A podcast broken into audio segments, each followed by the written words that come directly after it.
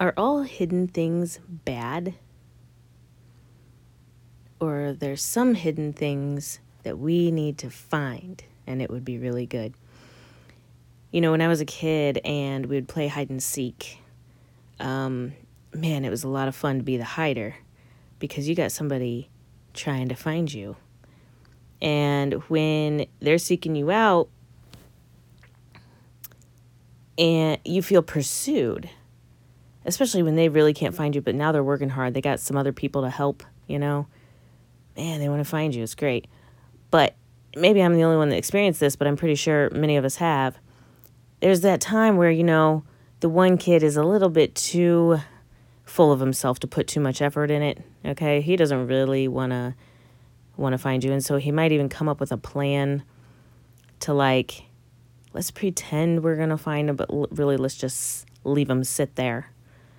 Okay, let's play this little game with them. Let's, you know, and I'm telling you what, as a kid, one time in particular, I mean, it was the most devastating thing to no longer be sought after until everybody was,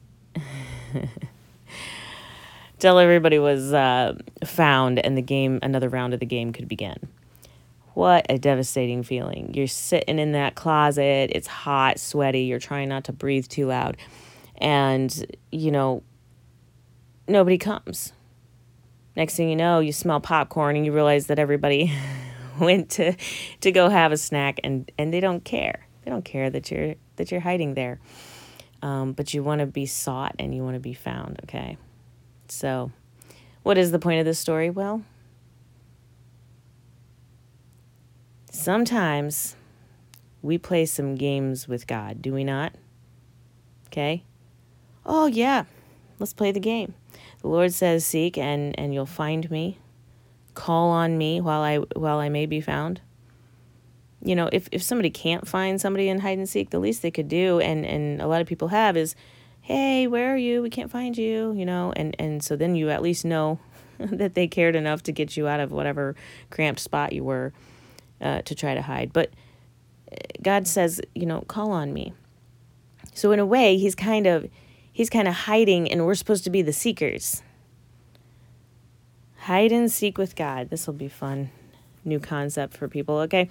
So we're supposed to seek God, and while he may be found, and in order to do that, to find him, we have to hide something in our hearts.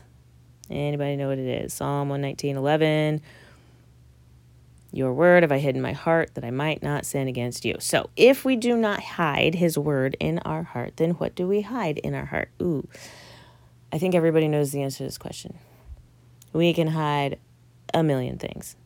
We can hide the truth about a situation. We can hide a porn or alcohol addiction. We can hide bad thoughts about this or that. Oh my gosh, we hide a lot of things, but what are we supposed to hide in our hearts? His word, so that we would not end up hiding other things, okay? So if you've ever experienced or witnessed that tragic interaction in the game of hide and seek between children, then, you know, maybe you could get an idea of how God might feel when we're like, oh, yeah, I'm all about you. I'm going to go after you wholeheartedly, and I just can't wait. It'll be great, and we'll be together again once I seek you out. And then we drop the ball and go, you know what? The popcorn smells good. I think I'll go downstairs and do that instead. How does God feel? Well, I'm going to tell you a little story to give you a scenario of how this might look to God, okay? So let's say you have two people and both of them are going to rehab. One is very quiet and reserved, doesn't talk much about his problems. He's hiding a lot. There's a lot in there. He's hiding. Except through all of that he's not saying, he's not hiding the fact that he's hiding. Like, it's very obvious he's hiding. He doesn't care if people know that he's hiding everything. He's not about to trust enough to say too much. So Then there's the other person, the second person. He comes in talking all day about his problem and how he knows it's wrong. And he is so glad that God is going to deliver him.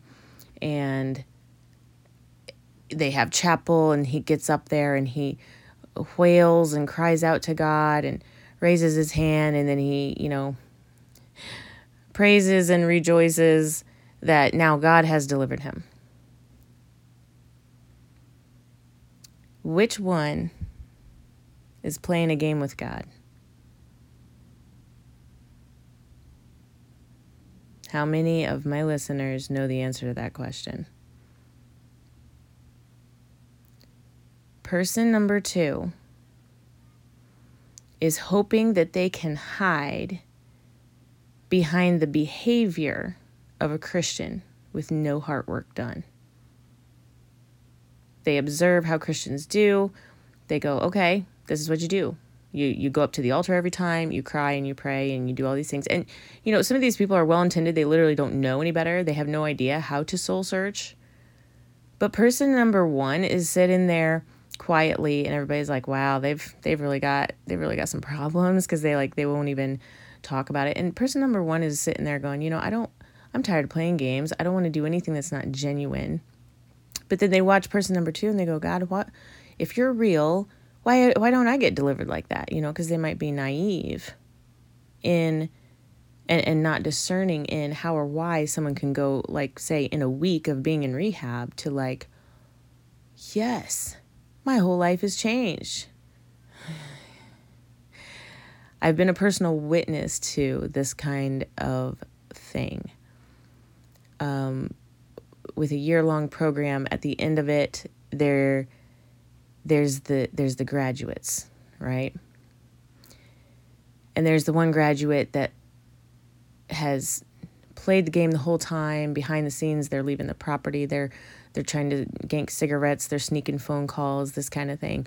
But man, have they been up at that altar, and they're crying out to God. They're doing all these things visually, for people to see. That makes it look like this has really worked. And to the non-discerning person, they wouldn't know any different. They really think that they're going to launch out and back into the world, and they've just been set free and delivered, okay? But then there's the other guy that maybe stayed quiet through the whole year, a lot of the time. But his conversations with God were real, and they were in private. Maybe by the end of the year, he finally got the nerve up to raise his hands around other people, but he would never do it if it wasn't coming straight from his heart in spirit and truth. But he may not be revered by the leadership of a Christian establishment. He may, hopefully, he would, but he may not be revered like the other person would that's hooping and hollering about their deliverance. Now, I'm not saying you are better off to not talk about how God delivered you. I'm saying you talking about it doesn't make it the case if you haven't done the hidden work inside. So person number 1 might be hiding God's word in his heart so that when he gets out, he might not sin against God. Whereas person number 2 might be just busying themselves, convincing people, not God, that they're going to get out and be okay and behave correctly, because they don't get it. They don't get what it's about. So what are we hiding in our hearts? We need to hide his word in our hearts so that we might not sin, so that we might replace any hidden sins that are in our hearts with his word instead. So that when we play hide and seek with God, we are really seeking him, and we find him, and then we go and enjoy popcorn together, because it's amazing to have a great snack with a friend rather than the little twinge of guilt you might feel because you played a trick on that person that's still sitting in the closet while you go have your popcorn and your soda. Now, maybe not everybody's going to track with that analogy, but I'm telling you, God will not be mocked. Okay? God doesn't sit in a closet and cry. He moves on to the next person that will seek him So let's not play games with God by trying to convince the people around us that what God's doing in our life is legitimate when we don't even know where he is. Right? Let's seek him, find him, let his Spirit lead what we should do, how we should behave, how much of engaging in worship, testimonies, deliverance, or any of that he wants us to do, not what we think the church expects. Let's not play games. Let's hide the right thing in our heart so the right thing can be exposed.